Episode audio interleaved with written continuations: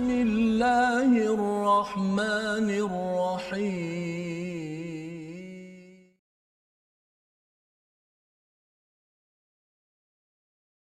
Bismillahirrahmanirrahim.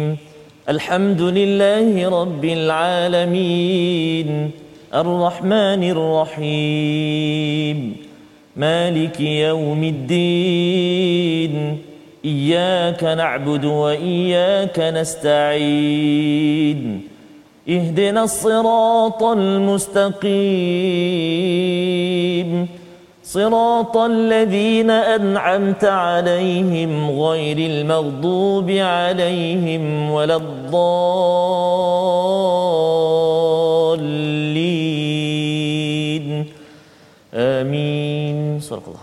Assalamualaikum warahmatullahi wabarakatuh. Alhamdulillah wassalatu wassalamu ala Rasulillah wa ala alihi wa man wala syada la ilaha illallah syada Muhammadan abduhu wa rasuluhu. Allahumma salli ala sayidina Muhammad wa ala alihi wa sahbihi ajma'in. Amma ba'du. Apa khabar tuan-tuan dan puan yang dirahmati Allah sekalian? Kita bertemu dalam My Quran Time, baca faham amal dalam kisah Nabi Yusuf alaihi salam dalam surah Yusuf, surah yang ke-dua belas pada halaman dua ratus tiga puluh lapan. Kali ini kita ingin menyambung kepada babak seterusnya yang penuh dengan peristiwa-peristiwa yang mendebarkan, yang mencemaskan, tetapi dalam masa yang sama juga ada banyak pelajaran yang kita ingin ambil daripada daripada surah Yusuf pada hari ini.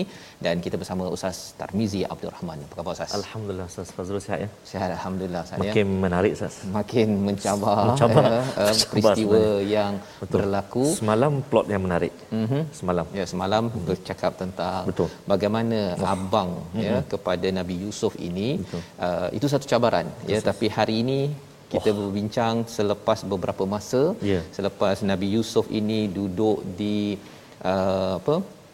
rumah yang indah betul. Betul. ya. Rupa-rupanya bila dah dewasa Allah. ataupun baligh istilahnya mm-hmm. itu mm-hmm. Uh, ada sesuatu yang berlaku. Kalimah pun mencabar saya. Mencabar Kalimah ya. Mencabar. Jadi bagi tuan-tuan, mari sama-sama kita share bersama dengan rakan-rakan yang ber- lain, beritahu pada mereka. Kali ini kita ingin melihat kepada kisah Nabi Yusuf di dalam istana ataupun di dalam rumah uh, pemerintah pada waktu Insya itu. Dan sama-sama kita mulakan dengan subhanakala ilmalana illa ma 'allamtana innaka antal alimul hakim. Rabbi zidni ilma. Ya Allah, tambahkanlah ilmu untuk untuk kita, untuk kami semua insya insya-Allah. Kita saksikan apakah ringkasan sinopsis bagi halaman dua ratus tiga puluh lapan. Bermula daripada ayat yang ke-dua puluh tiga, kita akan melihat kepada kisah Nabi Yusuf dan isteri Al-Aziz. Ini adalah babak yang mendebarkan Ustaz ya. Yes, kita akan lihat sehingga ayat dua puluh sembilan. Dan kemudian selepas itu pada ayat yang ke-tiga puluh tersebar berita Nabi Yusuf bersama isteri pemerintah dalam kalangan wanita-wanita elit yang berada di di kota Mesir pada waktu itu. Jadi kita akan membaca daripada ayat dua puluh tiga hingga ayat dua puluh tujuh dahulu, kemudian kita akan sambung selepas kita berehat sebentar nanti ayat dua puluh lapan hingga tiga puluh bersama Ustaz Tarmizi. Terima kasih kepada Ustaz Fazrul. Bismillahirrahmanirrahim. Assalamualaikum warahmatullahi wabarakatuh. Alhamdulillah bertemu kita hari ini di halaman yang ke-dua ratus tiga puluh lapan uh, surah Yusuf. Surah yang sangat menarik, uh, penuh syarat dengan uh, pengajaran dan juga peringatan yang Allah Subhanahu Wa Taala ingin berikan kepada kita. Semalam banyak kita berkongsi dan hari ini kita ingin melihat uh, cabaran yang keseterusnya. Uh, seperti yang saya sebut tadi, ada huruf-huruf ataupun ada kalimah-kalimah yang uh, perlu kita beri perhatian apabila kita menyebutnya dan barangkali jarang kita jumpa pada tempat-tempat yang lain. Jadi hari ini kita akan baca ayat yang ke-dua puluh tiga sehingga ayat yang ke-tiga puluh. Jadi untuk permulaan ini Ustaz uh, Fazrul, kita baca dulu ayat yang ke-dua puluh tiga hingga dua puluh tujuh sehingga ayat yang ke-dua puluh tujuh. dua puluh tujuh. Ya. Wow, panjang ah. Mula-mula dah panjang. Subhanallah. Okey, baik. Sahabat-sahabat Al-Quran semuanya uh, sudah bersedia? Jom kita mulakan bacaan uh, kita hari ini dengan kita cuba baca uh, bacaan murattal bayati insya-Allah eh. A'udzu billahi minasy syaithanir rajim. وراودته التي هو في بيتها عن نفسه وغلقت الأبواب وغلقت الأبواب وقالت هيت لك قال معاذ الله قال معاذ الله إنه ربي أحسن مثواي إنه لا يفلح الظالمون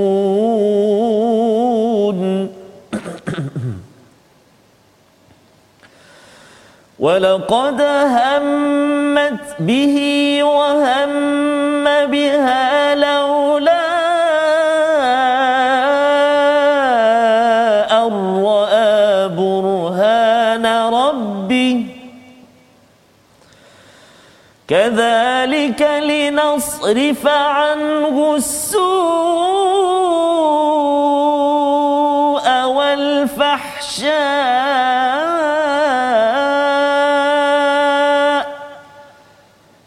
إِنَّهُ مِنْ عِبَادِنَا الْمُخْلَصِينَ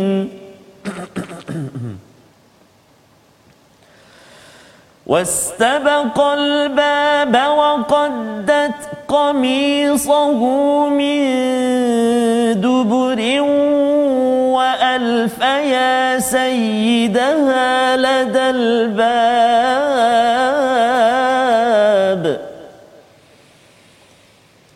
قالت ما جزاء من أراد بأهلك سوءا إلا أن يسجن إلا أن يسجن أو عذاب أليم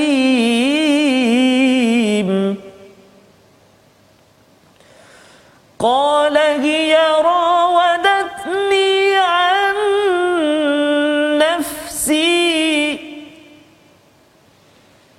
وشهد شاهد من أهلها إن كان قميصه إن كان قميصه قد من قبل فصدقت وهو من الكاذبين وإن كان قميصه قد من دبر فكذبت وإن كان قميصه قد من دبر فكذبت وهو من الصادقين صدق الله العظيم. Surah Al-Azim, gitulah bacaan daripada ayat dua puluh tiga hingga ayat dua puluh tujuh Ustaz ya. Alhamdulillah ya, berjaya. Berjaya alhamdulillah bersama dengan tuan-tuan yang berada di rumah. Ya. Apakah yang berlaku kali ini? Warawaddathu allati huwa fi baitiha an nafsih. Ya, inilah yang berlaku apabila Nabi Yusuf ini sudah mencapai kepada uh, balagha asyuddahu ya, ada yang kata umurnya lapan belas tahun, ada yang kata dua puluh tahun, empat puluh tahun, tetapi di dalam Quran tidak dinyatakan. Dalam ayat yang kita bincang semalam sudah mencapai uh, tahap baligh ya, maksudnya sudah dewasa ya, kematangan. Maka perempuan yang dia tinggal di rumahnya iaitu uh, Zulaikha yang dinyatakan ya, walaupun tidak dinyatakan namanya di dalam al-Quran, uh, rawadathu allati uh, maksudnya ialah apa, uh, beliau dia cuba untuk menggoda kepada huwa allati huwa fi baitiha. Menarik istilah yang digunakan di sini Ustaz ya, yeah. bahawa uh, huwa fi baitiha, sebenarnya dia di rumahnya, nya itu merujuk kepada isteri, kepada Betul. pemerintah itu. Mm-mm. Ya, sebenarnya rumah ini rumah pemerintah. Tetapi diletakkan istilah huwa fi baitiha. Mm-mm. Ya, kerana apa? Kerana yang pakar kepada rumah tersebut, yang banyak uh, menggunakan masa di rumah tersebut, yang memberi arahan di rumah tersebut adalah isteri kepada pemerintah Zulaikha tersebut, ya. Untuk memudahkan perbincangan kita, kita letak nama Zulaikha, ustaz, ya. Jadi warawadathu allati huwa fi baitiha, siapakah yang menggoda? Apa maksud rawadathu ini? Menggoda dalam bahasa Melayulah, ustaz, ya. Betul. Maksudnya uh, si Zulaikha ni ada cara berfikir yang tak berapa okey, dia nak paksa kepada Nabi Yusuf ini untuk ikut pada dia, mm-hmm. ya. Maka Uh, an nafsih, ya, terhadap dirinya, wa ghallaqatil abwab, iaitu Zulaikha, ya, isteri pemerintah ini menutup, istilahnya wa ghallaqati, bukan ghalaqa, tapi wa ghallaqa, ya, maksudnya tutup uh, dengan berkali-kali dan berpintu-pintu. Hmm. Ha, ini maksudnya dah ada strategi yang dibuat oleh wanita uh, Zulaikha ini. Wa qalat, ya, dan beliau menyatakan haytalak, ya, marilah kepada uh, ataupun hai talak, kemarilah kamu wahai wahai Yusuf. Uh, perkataan hai talak ini sebenarnya bukan dalam bentuk menggoda yang lembut, maksudnya Betul. dalam bentuk yang kasar. Mm-hmm. Maksudnya dia dah minta kepada Nabi Yusuf, mm-hmm. ya, untuk datang, tapi Nabi Yusuf tak nak. Sebenarnya Nabi Yusuf ni adalah uh, orang yang membantu di rumah. Jadi dah biasa dengar arahan, dengar arahan, dengar arahan, tapi kali ini arahan itu tidak ditepati. Hmm. Pasal apa? Dalam kes ini bukannya suruh bersihkan lantai ke, suruh susun sofa ke apa ke, bukan, tetapi kali ini adalah warawadathu allati huwa fi baitiha. Si Zulaikha ini sedang mengajak Nabi Yusuf untuk berbuat sesuatu yang tidak baik, ya. Maka kata Nabi Yusuf, qala ma'adallah, ya, qala ma'adallah, aku memohon daripada perlindungan daripada Allah. Ada banyak maksud di, di sebalik ma'adallah. Satu, minta perlindungan, tapi ma'ad ma'ad ini sebenarnya uh, sebagai satu zaraf makan dan zaman dalam istilah bahasa Arab, iaitu tempat untuk diminta perlindungan. Nabi Yusuf minta pada Allah, ya Allah, tolonglah bagi tempat yang bukan di sini. Betul. Pasal di sini adalah tempat yang tak baik. Ya. Satu, dan kalau dari segi zaman, tolong bagi masa yang baik, kerana masa ini adalah mendebarkan uh, musibah yang lebih besar daripada musibah pertama, iaitu bila abangnya meletakkannya di dalam ghayabatil juba, ya, yang itu terpaksa, tak boleh nak lawan pasal hmm. dia kecil, ya, abangnya satu kerumpulan, letak dia di tempat yang gelap, di teli, perigi buta. Tetapi kali ini Uh, Nabi Yusuf ada pilihan. Hmm. Musibah ada pilihan. Sama ada Nabi Yusuf nak menyahut seruan Zulaikha ataupun tidak mahu. Ya, jadi ini lebih mencabar berbandingan sana. Di sana tu walaupun susah tetapi tak boleh lawan, disebabkan oleh abang-abangnya itu sudah berkomplot. Innahu rabbi ahsana mathwai, iaitu sesungguhnya tuanku. Ada dua yang katanya uh, Rabbi ini merujuk pada Allah, tetapi digunakan perkataan Rabbi ini juga kepada master ataupun pemerintah, mm-hmm. yang sudah pun kita belajar semalam, bila dibeli daripada pasar tersebut, uh, suruh untuk akrimi, muliakan kepada Nabi Nabi Yusuf. Jadi Nabi Yusuf kata innahu rabbi, uh, tuanku ini, bukan Tuhanku tetapi tuanku, Tuan. ahsana mathwai, sudah beri aku macam-macam dekat sini, aku ni kenang jasa, ya. Bila Nabi Yusuf beritahu begini, nak beritahu kepada Zulaikha bahawa silalah hormat kepada si suami dia walaupun dia tidak ada di dalam di dalam istana ataupun dalam rumah tersebut. Innahu la yuflihu zalimun, sesungguhnya tidak berjaya kepada orang yang yang zalim. Apakah yang zalim dalam kes ini? Satu ialah bagi Zulaikha yang tidak tidak taat kepada kepada suaminya, ataupun kalau katakan berlaku sesuatu yang tidak baik bagi Nabi Yusuf, itu juga zalim. Jadi kezaliman demi kezaliman yang berlaku adalah menyebabkan seseorang itu tidak tidak berjaya. Maka Allah memberi komentar tentang Zulaikha dan juga Nabi Yusuf dalam keadaan yang amat amat mencabar ini, ustaz, ya. Walaqad hammat bih. Hamma ini maksudnya adalah keinginan yang membuak-buak. Oleh siapa? Oleh Zulaikha.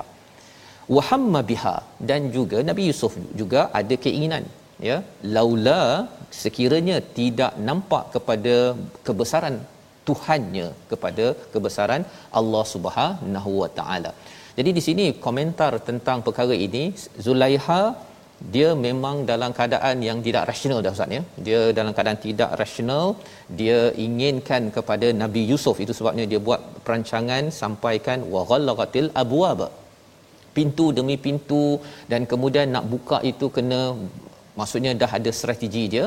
Uh, padahal Nabi Yusuf dalam komentar tafsir wa hamma biha, kalau Nabi Yusuf ini tidak melihat kepada kebesaran Allah Subhanahu Wa Taala, keimanannya tidak terpancar pada waktu itu seperti cahaya matahari, burhan. Maksudnya apa? Nabi Yusuf juga sebagai seorang lelaki yang normal, dia juga ada keinginan. Ada keinginan. Tetapi disebabkan perkataan laula ini, maksudnya Nabi Yusuf tidak ada, maksudnya keinginan itu tertahan dengan keimanan yang wujud yang Allah nampakkan pada pada waktu itu. Kadzalika, inilah cara bagaimana Allah memalingkan anhusu awal fahsya. Inilah kaedah bagaimana Allah memalingkan Nabi Yusuf daripada keburukan dan juga perkara keji. Innahu min ibadinal mukhlasin, sesungguhnya dia adalah daripada kalangan hamba yang diikhlaskan. Ha, bukan mukhlisin Ustaz ya, mukhlasin. Uh, kerana mukhlasin ini, bagaimana nak dapat mukhlasin ini ya, diikhlaskan oleh Allah, dilindungi oleh Allah agar ikhlas sehingga kan uh, di di dibantu oleh Allah apabila seseorang itu dalam hidupnya ketika senang. Ini komentar daripada daripada beberapa orang ulama, salah satunya ialah um, daripada As-Sa'di menceritakan tentang uh, kalau ketika senang kita ini sentiasa ikhlas pada Allah, buat kebaikan, maka Allah akan lindungi kita ketika kita berada dalam keadaan kecemasan.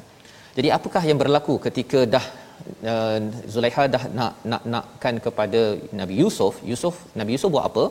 Kita melihat ayat dua puluh lima, wastabaqa ya, wastabaqa, iaitu mereka berdua berlari, berlumba kepada bab, satu pintu. Bukan abwab tapi satu pintu. Uh, berbanding, kalau kita banding dengan ayat dua puluh empat tadi Ustaz ya, walaqad hammat bihi wa hamma biha, Allah asingkan. Mm-hmm. Sebenarnya boleh je walaqad hamma ahaduhuma, mm-hmm, maksudnya dua-dua saling uh, nakkan. Betul. Tetapi hammat bihi, keinginan uh, Zulaikha dengan keinginan Nabi Yusuf berbeza. Beza, betul. Nabi uh, Zulaikha memang dia dah tak tak betul lah ni, mm-hmm, ya. Tetapi kalau Nabi Yusuf ini kerana datang burhan iman, maka dengan sebab itu Nabi Yusuf yang ada keinginan, kalau katakan sebagai lelaki normal ada keinginan tetapi dihalang oleh keimanan kerana ini adalah perkara yang tidak tidak halal. Maka kali ini Allah kata wastabaqa, dua-duanya berlumba, waqaddat qamisahu, dan dia menarik koyak baju daripada belakang, wa alfaya, dan bertemu. Apakah yang mereka bertemu tiba-tiba? Ha, wa alfaya ni bertemu tiba-tiba, sayyidaha ladal bab ya, iaitu pemerintah ataupun tuan, iaitu al-Aziz tadi. Al-Aziz tiba-tiba oh, tercegat dekat situ, berbanding dengan di depan di depan pintu. Mm-hmm. Maka qalat, kata Zulaikha, majaza ya, tiadalah balasan orang yang melakukan, apa balasan kepada orang yang melakukan uh, kerosakan pada pada keluargamu, illa, kecuali mesti dipenjarakan ataupun diberi azab yang sengsara. On the spot. Licik. Ha, kan kalau kita tengok semalam Ustaz ya, istilahnya kaidakunna azim kan. Betul. Eh bukan, selepas ini kita ya, nanti akan tengok. Uh, Al-Aziz tu cakap sebenarnya kamu ni perempuan, mm-hmm, kan. Perempuan ni memang kaidakunna azim. Ha, dia bukan, dia marah sangat sampai dia generalisekan kepada semua perempuan. Ha, kita zaman sekarang ni jangan pula kita generalisekan. Semua perempuan memang suka licik. Okey, ini Uh, perkataan pada ayat dua puluh lapan nanti kita tengok Ustaz ya. Ini adalah perkataan ketika Al-Aziz ni amat marah kepada si isterinya, tapi dalam masa sama ada politik yang sedang sedang berlaku. Jadi kalau kita tengok dekat sini, uh, Zulaikha terus keluar dia punya perkataan, mm-hmm, kan. Sebenarnya dia yang kejar kan, tetapi bila katakan jumpa suaminya, zup, terus bertukar dia punya ni. Ini apa yang kita kena buat ya kepada orang yang nak merosakkan keluarga kita? Ha kan. Maka Nabi Yusuf adakah diam sahaja? Subhanallah. Ya, itulah yang ada pada ayat dua puluh enam yang kita nak baca sekali lagi. Yes, Ustaz, silakan. Baik. Wah, menarik Ustaz. Ayat yang ke dua puluh enam kita nak baca. Mari kita baca sama-sama insya-Allah, ayat yang ke dua puluh enam. A'udzubillahi minasyaitonirrajim. Qala hiya rawadat أغنتني عن نفسي قال هي راودتني عن نفسي وشهد شاهد من أهلها إن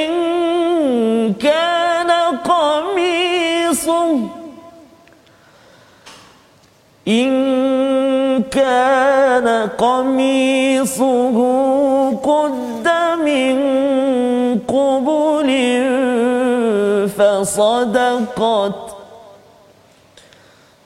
فصدقت وهو من الكاذبين صدق الله العظيم. Surah Al-Azim. Dia Nabi Yusuf berkata, dia yang menggodaku pada diriku. Pendek saja jawapan Betul. daripada Nabi Yusuf berbanding jawapan panjang daripada insya-Allah yang membuat komplot ya. Jadi itu sebabnya salah satu psikologi tentang orang yang sedang memberi alasan, mm-hmm. jawapannya panjang saja Betul. ya, tapi orang yang tak bersalah biasanya dia jawab pendek pasal dia tahu bahawa mm-hmm. dirinya betul. Dan apakah yang berlaku selepas itu, kita tengok dahulu oh. perkataan pilihan kita pada kali ini. Sama-sama kita saksikan perkataan pada halaman dua ratus tiga puluh lapan ini. Ghalaqa maksudnya mengunci ataupun menutup ya, sekali dia sebut di dalam al-Quran. Dan di dalam ayat yang kita bincangkan sebentar tadi, pada ayat yang ke uh, dua puluh tiga, Allah menggunakan perkataan wa ghallaqati ya, bukan ghalaqa ya, tetapi ghallaqa maksudnya dikunci, berkunci-kunci. Maksudnya kalau mangga ya. tu sampai dua tiga, selak tu sampai dua tiga Betul. ya, untuk memastikan pintu itu wow. terkunci. Dan inilah yang menjadi uh, strategi bagi Zulaikha, kerana beliau memang berkuasa, memang menguasai rumahnya dan ada agenda jahat bersama dengan Nabi Yusuf. Tetapi kita ingin lihat adakah ianya terbongkar ataupun tidak. Kita berehat sebentar. My Quran Time, baca faham aman insya-Allah.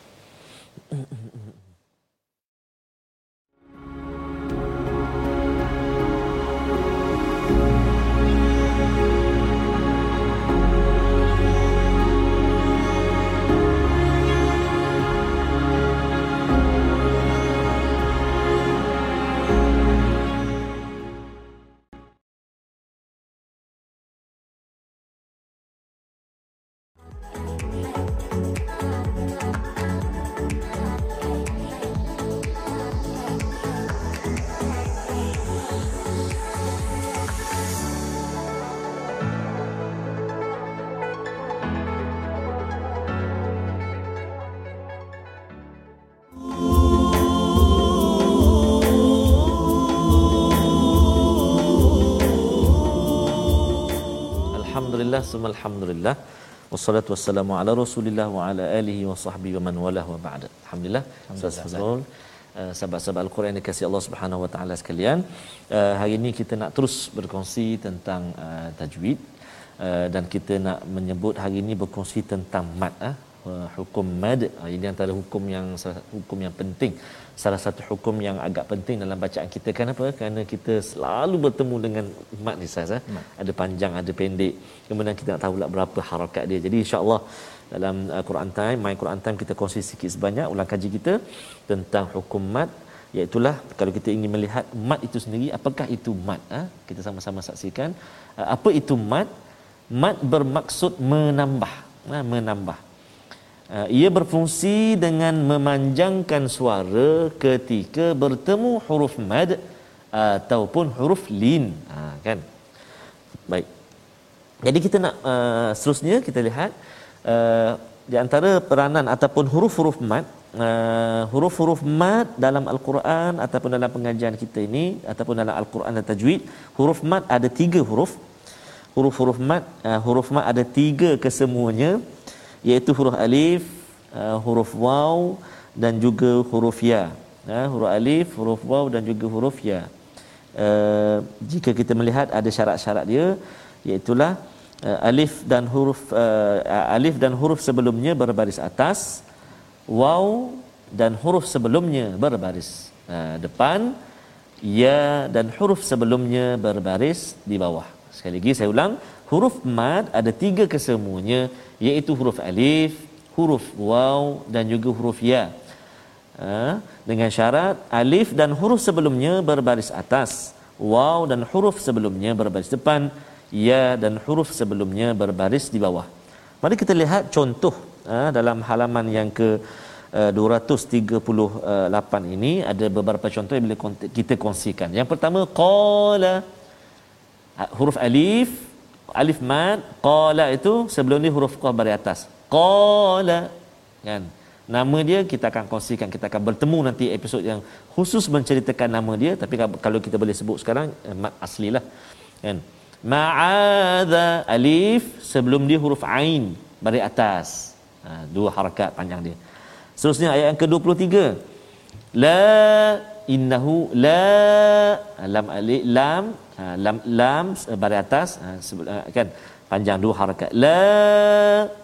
Okey, kita dah jumpa Uh, huruf alif mad, huruf uh, alif mad lagi. Kita nak tengok pula akhir ayat yang ke dua puluh tiga tu waw mad pula, al-zalimuna, ha tu, ha waw yang mati, waw yang sukun sebelum dia huruf mim tu berbaris depan, al-zalimuna. Jadi ayat yang ke dua puluh tiga mad pada ayat yang al-zalimu dengan mad pada sebelum dia la tu berbeza. Wah, masya-Allah, ha? Dia ada keadaan-keadaan dia. Jadi kita akan sentuh secara lanjutnya. Dan contoh yang ketiga iaitu pada yang ke dua puluh tujuh, kana, kana, kaf sebelum alif baris atas, kana. Dan juga contoh bagi ya, ya mad sebelum dia mesti baris bawah. Apa dia kalimahnya? Qamisuhu, iaitu qamisuhu, ya mad ataupun ya sukun sebelum dia baris mim, eh, sebelum dia huruf mim, mim berbaris di bawah, qamisuhu. Masya-Allah. Jadi itu ketiga-tiga contoh uh, alif mad, ya mad, waw mad uh, yang kita kongsikan dalam halaman dua ratus tiga puluh lapan ini. Jadi nanti kita akan jumpa lagi ustaz. Ya. Ma asli, ma arif li sukun, ma iwat, ma jaiz, ma lazim munfasil, ma lazim kalimi muthaqqal mukhaffaf, Uh, mak rempit, mak rempit tadi. Jadi banyak sekali ustaz ha? Yeah. Ha, jadi asasnya tiga huruf tadi, alif, waw dan juga ya. Ya. Ada guru-guru kita ajar, apa dia huruf mad? Awi. Dia kata awi, alif, waw, ya. Itu guru ajarlah dulu saya kecil-kecil dulu mudah, ustaz, bagi ya, mudah ingat. Insya-Allah ya. Insya Allah. Terima kasih ucapkan pada Ustaz Tarmizi ya, ya untuk uh, perkongsian tentang mad yang kita akan belajar lebih lanjut lagi ustaz ya. Macam-macam jenis nama tadi uh, dan tujuannya untuk kita jangan apa ter- tersilap ustaz ya ketika hmm. kita bertemu dengan uh, mad-mad yang ada di dalam hmm. di dalam al-Quran. Kita ingin menyambung ustaz ya yes, kisah yes. Nabi Yusuf ini, dan kita perhatikan sebentar tadi kita sudah pun uh, baca daripada uh, ayat dua puluh tiga hingga ayat dua puluh tujuh betul, ya dua puluh tujuh di mana uh, bila uh, Nabi Yusuf hmm. ya bertemu ya, maksudnya mereka berlari ke pintu betul. Dan kemudian bertemu dengan sayyidaha iaitu uh, tuan rumah tersebut ataupun hmm. pemerintah pada waktu itu, al-Aziz. Maka si wanita Zulaikha ini kata eh Uh, apa kena buat eh kepada hmm. orang yang merosakkan keluarga ha, kan kepada keluarga uh, kamu kan terhadap keluarga uh, ahli keluarga hmm. Maka Nabi Yusuf juga membalas bahawa hiya rawadatni an nafsi, dialah yang menggoda daripada kepada hmm. diriku. Maka pada waktu itu ada ada seorang saksi daripada ahli keluarganya hmm. itu yang bersaksi, yang uh, menjadi saksi. Dia kata dia kata kalau katakan baju itu uh, terkoyak daripada depan hmm. maka betullah Zulaikha hmm. yang menipunya ialah Nabi Yusuf. Nabi Yusuf. Tetapi kalau ayat dua puluh tujuh itu kalau katakan bajunya itu terkoyak daripada belakang hmm. maksudnya itu maksudnya Nabi Yusuf kat yeah. depan, jadi ditarik oleh Zulaikha yeah. maka yang betulnya adalah Nabi Yusuf, Zulaikha yang salah. Oh, maksudnya berlari itu berlari seorang yang berlari melarikan diri, yes. seorang mengejar. Betul. Oh, siapa yang kejar siapa sebenarnya? Ah, kalau kejar Zulaikha, ah, Zulaikha depan. Jadi betul. Maksudnya bila uh, Nabi Yusuf um, bergaduh apa sebagainya hmm. itu, maka terkoyaklah baju betul. Nabi Yusuf daripada betul. daripada depan. Betul. Kan? Jadi ini satu Masya kaedah uh, berdasarkan bukti. Masya Pasal Allah. Sekarang ini dua-dua kata uh, apa nak buat? Dua-dua klaim apa ni? Dua-dua klaim. Maka Apakah sambungannya? Kita baca ayat dua puluh lapan hingga ayat tiga puluh babak seterusnya. Subhanallah. Terima kasih Ustaz Faz. Ini menarik Ustaz ya. Subhanallah. Itulah antara uh, keunikan uh, surah Yusuf yang penuh dengan uh, peristiwa uh, dan juga komplot-komplot yang berlaku, ya. Tapi yang yang mustahaknya ialah uh, bukti-bukti yang dinyatakan itu. Mm-hmm. Pasti ya, dalam al-Quran diceritakan kepada kita. Baik, kita sambung ayat yang ke-dua puluh lapan sehingga yang ke-tiga puluh. Kita cuba pula uh, dengan bacaan murattal. Uh, murattal pasal kita cuba lama kita tak baca nahwan Ustaz. Nahwan. Oh, nahwan. Ah, ah, antara key dia, key dia. Antara key dia taranum nahwan. Kita cuba insya-Allah tonton ayat yang ke-dua puluh lapan hingga tiga puluh. A'udzubillahi minasyaitonirrajim. A'udzubillahi minasyaitonirrajim. فَلَمَّا رَأَى قَمِيصَهُ قُدَّ مِنْ دُبُرٍ قَالَ إِنَّهُ مِنْ كَيْدِكُنَّ إِنَّ كَيْدَكُنَّ عَظِيمٌ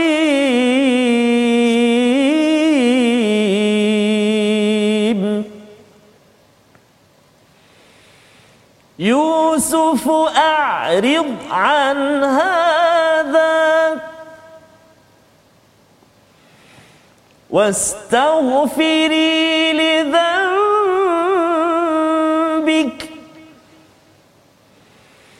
واستغفري لذنبك إنك كنت من الخاطئين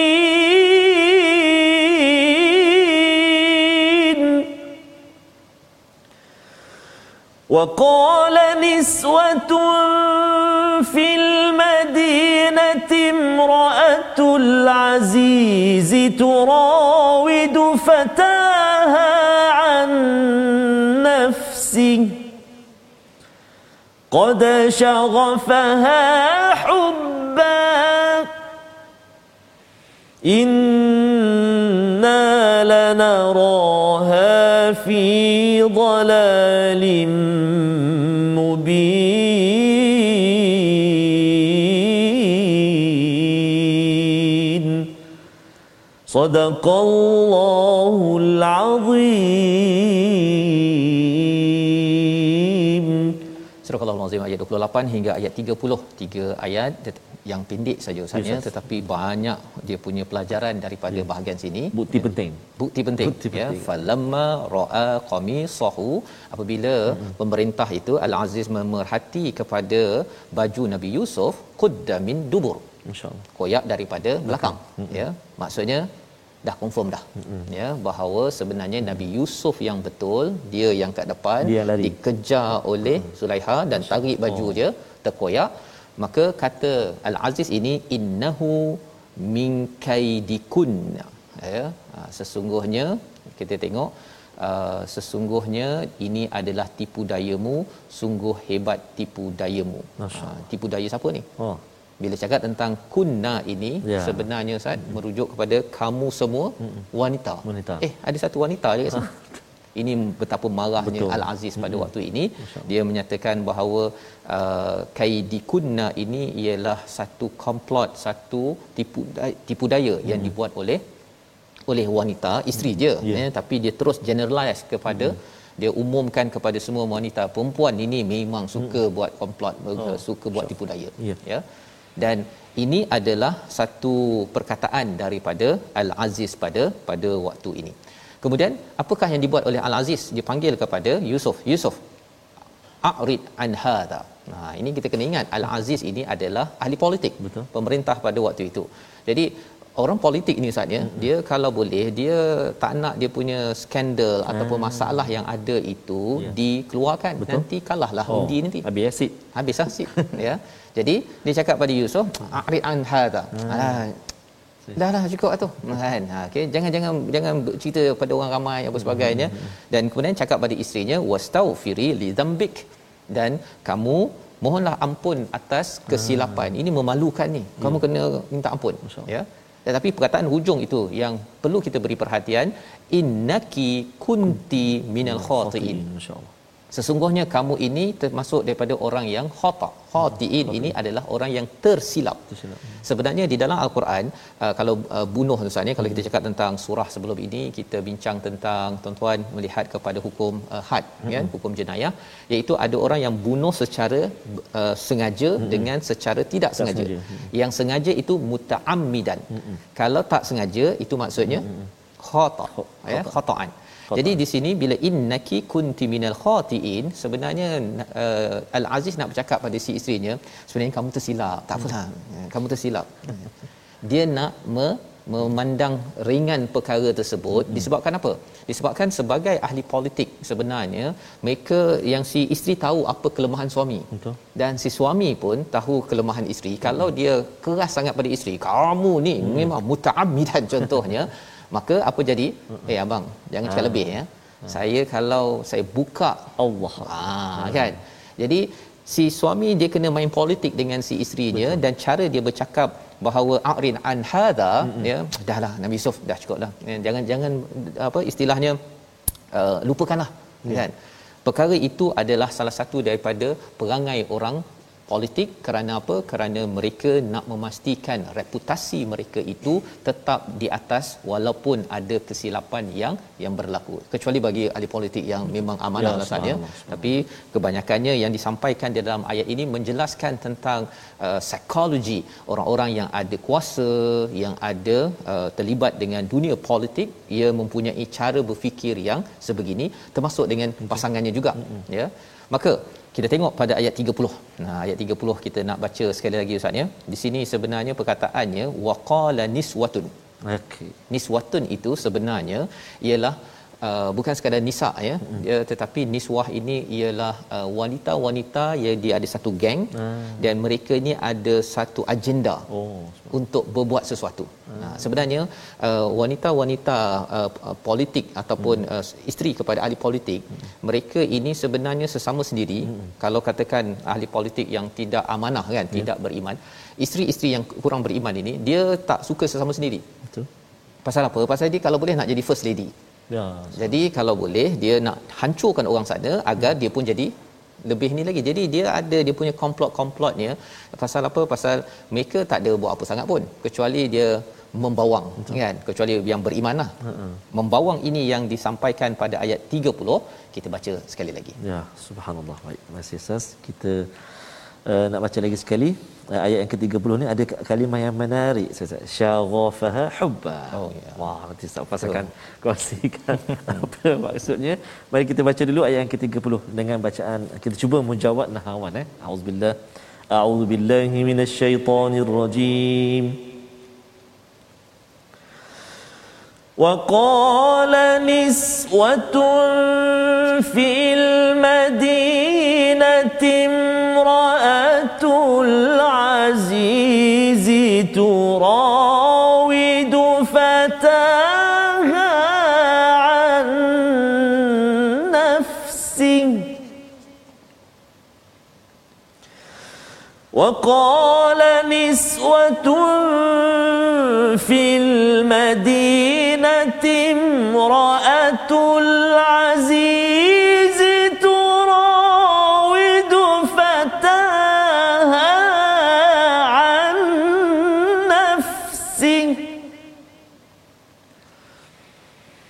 قد شغفها حبا إنا لنراها في ضلال مبين صدق الله العظيم. Dan perempuan-perempuan di kota berkata, isteri Al-Aziz menggoda dan merayu hamba-Nya untuk menundukkan dirinya. Hamba-Nya benar-benar menjadikannya mabuk cinta. Kami pasti memandangnya dalam kesesatan yang yang nyata. Jadi mereka ini berkumpul Ustaz ya, yes, di Madinah ini uh, bercakap dia uh, hmm. mengumpatlah kan, membawang. Dia kata Imra'atul Aziz, ya, isteri kepada Al-Aziz pemerintah pada waktu itu, menggoda fataha hmm. ya, menggoda kepada pemudanya iaitu hmm. Nabi Nabi Yusuf an nafsih, ya, untuk dirinya, maksudnya nak hmm. kepada Nabi Yusuf.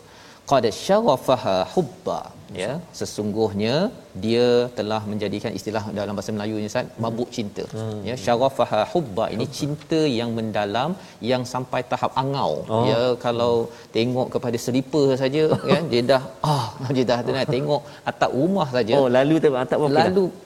ya okay, jadi ini istilah ini lah. ya perumpamaan kalimah ni perumpamaan ah, jelah perumpamaan Ustaz, ya, tapi nak ceritanya mereka membawang, ya, oh, dia so. kata ini memang dah tahap mabuk cinta, dah gila bayang hmm. apa sebagainya. Maka inna lanaraha fi dhalalim mubin, sesungguhnya kita melihat bahawa dia ni dah dah dah sesat ni dah dah hmm. dalal ini dia ada kaitan dengan hub Ustaz, ya, yeah. sebabnya uh, waladhalin hmm. kita baca dalam surah Fatihah itu hmm. dia ada kaitan dengan hub. Bila seseorang itu terlampau cinta sangat dalam agama Kristian, kerana terlampau cinta sangat kepada Nabi Isa hmm. sampai dia dalal, dia ter, ter, tersesat sehingga kan dia rasakan bahawa Nabi Isa itu adalah Tuhan, bukannya makhluk. Pasal cinta sangat. Dan kesan cinta ini, dia ada satu buku ditulis Raudatul Muhabbin, wow. ya, taman orang yang bercinta, wow. ni.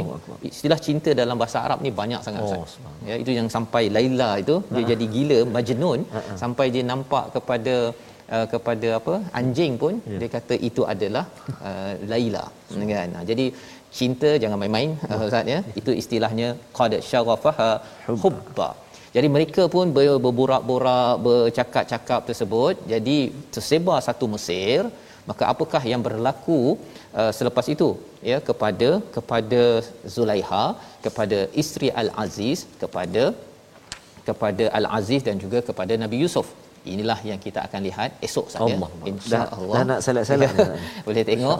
Dan ia satu perkara, muka surat dua ratus tiga puluh lapan ni sebenarnya psikologi ya, tentang betul. manusia, ya, dan uh, bagaimana kalau kita kembali balik tadi bahawa hmm. sebenarnya kalau orang uh, mengumpat, dia boleh membawa kepada menipu, ya. sampai boleh membunuh pun.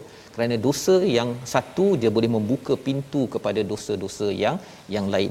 Yang kita doa pada Allah Subhanahu Wa Taala, kita ambil resolusi dan kita minta dijauhkan Ustaz, ya. Selepas ni kita berdoa, lihat kita lihat resolusi bersama. Yang pertama, daripada halaman dua ratus tiga puluh lapan ini, kita perlu ingatkan sesama rakan agar tidak melakukan dosa atau kezaliman yang menempah kegagalan. Yang kedua, bina jiwa ikhlas dan diikhlaskan Allah, ya, untuk terhindar masalah sosial. Dan yang ketiganya, berhati-hati dengan tipu daya jantina berbeza, kerana ianya adalah satu perkara yang diingatkan oleh Allah di dalam halaman dua ratus tiga puluh lapan. Kita berdoa Ustaz. Terima kasih Ustaz. أعوذ بالله من الشيطان الرجيم بسم الله الرحمن الرحيم الحمد لله رب العالمين والصلاة والسلام على رسول الله الأمين سيدنا محمد وعلى آله وصحبه أجمعين اللهم يا الله يا رحمن ويا رحيم ampunkan dosa-dosa kami ya Allah, ampunkan dosa mak ayah kami ya Allah, mak ayah mertua kami ya Allah, muslimin dan muslimati bi rahmatika ya arhamar rahimin. Ya Allah wa ya Rahman wa ya Rahim, tanamkan cinta dalam hati kami dengan Al-Quran kalammu ya Allah, agar kami tidak jemu-jemu mendengarnya, agar mata kami tidak pernah penat melihat huruf-hurufmu, huruf-huruf kalammu ya Allah, agar mulut kami, lidah kami tidak jemu-jemu melantunkan bacaan Al-Quranul Karim.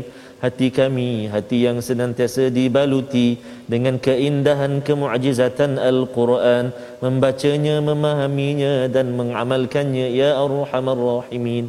Allahumma inna na'udzubika minal barasi wal junun wal judami wa min sayyi'il asqam. وصلى الله على سيدنا محمد وعلى آله وصحبه وبارك وسلم والحمد لله رب العالمين. Amin ya rabbal alamin. Terima kasih ucapkan pada Ustaz Tarmizi. Kita doa pada Allah Subhanahu taala sebentar tadi, moga-moga Allah kabulkan dan kita menjadi orang yang ibadinal mukhlasin, ya, hamba-hamba kami yang diikhlaskan. Kerana apa? Ketika senang tuan-tuan mencari al-Quran, inilah yang kita ingin sebarkan dalam tabung gerakan al-Quran. Kita nak pastikan ketika senang kita mencari Tuhan, maka ketika susah Tuhan akan melindungi kita sehingga kita terjauh daripada masalah dalam keluarga, masalah sosial, pelbagai masalah yang melanda kepada negara.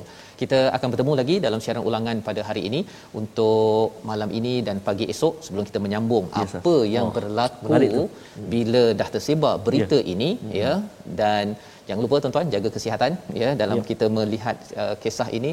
Jaga vaksin ya, dapatkan dan ya. uh, temu janji ditepati ya, insya-Allah. Moga-moga ini adalah usaha kita untuk Allah selamatkan kita di amin, dunia amin. sehinggalah kita sampai di akhirat nanti. My Quran Time, baca faham amal insya-Allah.